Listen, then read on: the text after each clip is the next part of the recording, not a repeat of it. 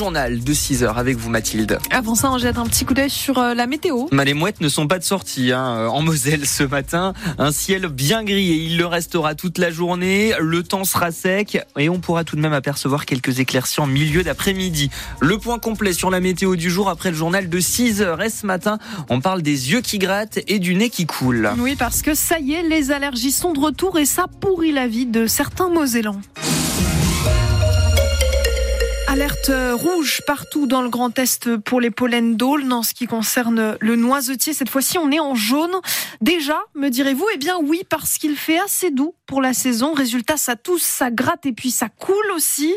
On estime qu'en France, 20% de la population serait allergique au pollen. C'est le cas d'Anne-Cécile qu'on a rencontrée dans une rue à Metz. Oui, je suis allergique au pollen, de bouleau plus précisément. Ça commence à arriver là, donc pas mal de rhumes.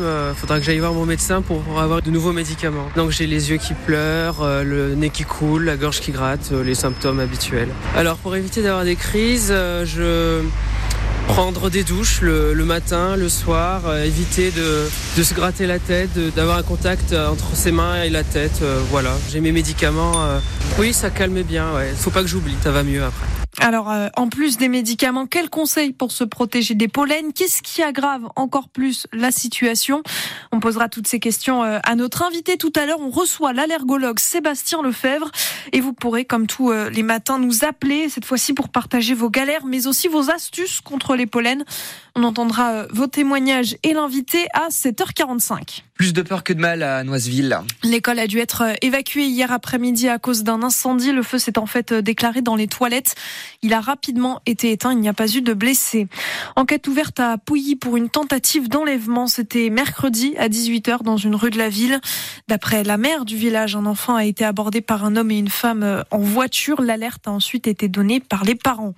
L'imam de Bagnols-sur-Cèze dans le Gard a été expulsé de France hier soir. Une décision prise 4 jours après le début de la polémique. Mahoub Majoubi est visé par une enquête pour apologie du terrorisme. Des produits chimiques dans nos assiettes. Oui, on trouve des traces de pesticides sur près de 2/3 des fruits et la moitié des légumes non bio. C'est ce que montre une étude de l'association Génération Futur.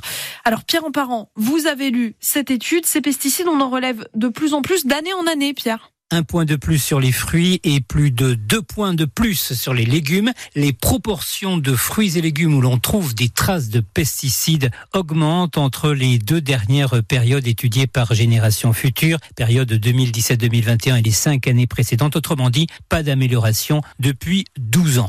On trouve ces résidus de pesticides particulièrement dans les cerises, pamplemousses, nectarines, pêches, raisins, clémentines, mandarines et oranges. L'étude basée sur les données des autorités françaises soulignent même des dépassements des limites autorisées dans les fruits de la passion, ananas et grenades. Côté légumes, ceux qui dépassent le plus sont dans l'ordre les herbes fraîches, les céleri raves et les salades. Une étude publiée alors que le gouvernement vient d'annoncer l'abandon du Nodu. C'est en fait l'indicateur français de mesure des pesticides. Il doit être remplacé par un indicateur européen moins contraignant. Le gouvernement qui assure vouloir maintenir son objectif et quand même réduire de moitié l'utilisation des pesticides d'ici 6 ans. Des pesticides et du reste, d'ailleurs, il en sera question au Salon de l'Agriculture. Il ouvre ses portes demain à Paris, alors que la colère des agriculteurs, elle n'est toujours pas éteinte. Emmanuel Macron prévoit d'y tenir un grand débat sur le modèle de ceux organisés pendant les Gilets jaunes. On en reparle dans le journal de 6h30. Et puis, c'est une grande première pour le chou à choucroute d'Alsace. Il devient le premier légume à participer au concours général agricole.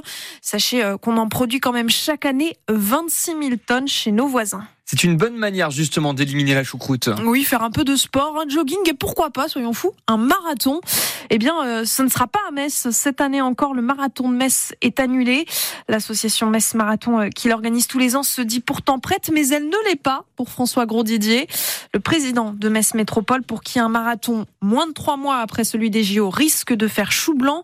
Alors il promet le retour de la course en 2025 et ce ne sera pas forcément avec l'association Metz Marathon. Je ne veux pas non plus du système mis en place par l'ancienne municipalité qui consiste à mettre une association écran et finalement à faire réaliser le marathon avec des fonds publics en se passant d'une procédure d'appel d'offres. C'est pas ma façon de procéder. C'est peut-être celle de l'ancienne municipalité, c'est pas la mienne. Et nous n'y reviendrons pas. Nous allons faire un appel d'offres pour la saison 2025 et parce que nous pensons à la communauté des sportifs locaux, régionaux, nous organiserons au printemps un semi-marathon et un 10 km qui répondra à ce besoin. Et là, nous n'avons pas besoin d'une société prestataire ou très à la marge. L'organisation reposera à ce moment-là sur le milieu associatif. De son côté, l'opposition de gauche déplore, je cite, la mise à mal du tissu associatif local et la suppression d'un des plus gros événements sportifs de la métropole. Du football, le FC Metz affronte Lyon ce soir en Ligue 1, un match à Saint-Symphorien et à guichet fermé. Plus de 27 000 supporters grenats ont pris leur billet. Pour rappel, les grenats sont les avant-derniers du classement de Ligue 1. Ils sont donc relégables. Lyon est à la 11e place. On vous fera vivre cette rencontre, bien sûr, sur France Bleu Lorraine. Rendez-vous dès 20h30. Toujours en football, Marseille sera le seul club français présent en 8e de finale de la Ligue Europa. L'OM renoue avec la victoire et assure sa place hier en battant les Ukrainiens du Shakhtar Donetsk. Victoire 3-1.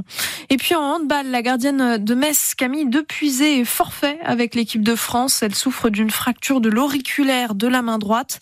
Elle est remplacée par Florian André, c'est la gardienne nantaise. Les Bleus qui doivent d'ailleurs se réunir ce dimanche avant un match début février contre la Slovénie, un match de qualification pour l'Euro 2024, début mars plutôt.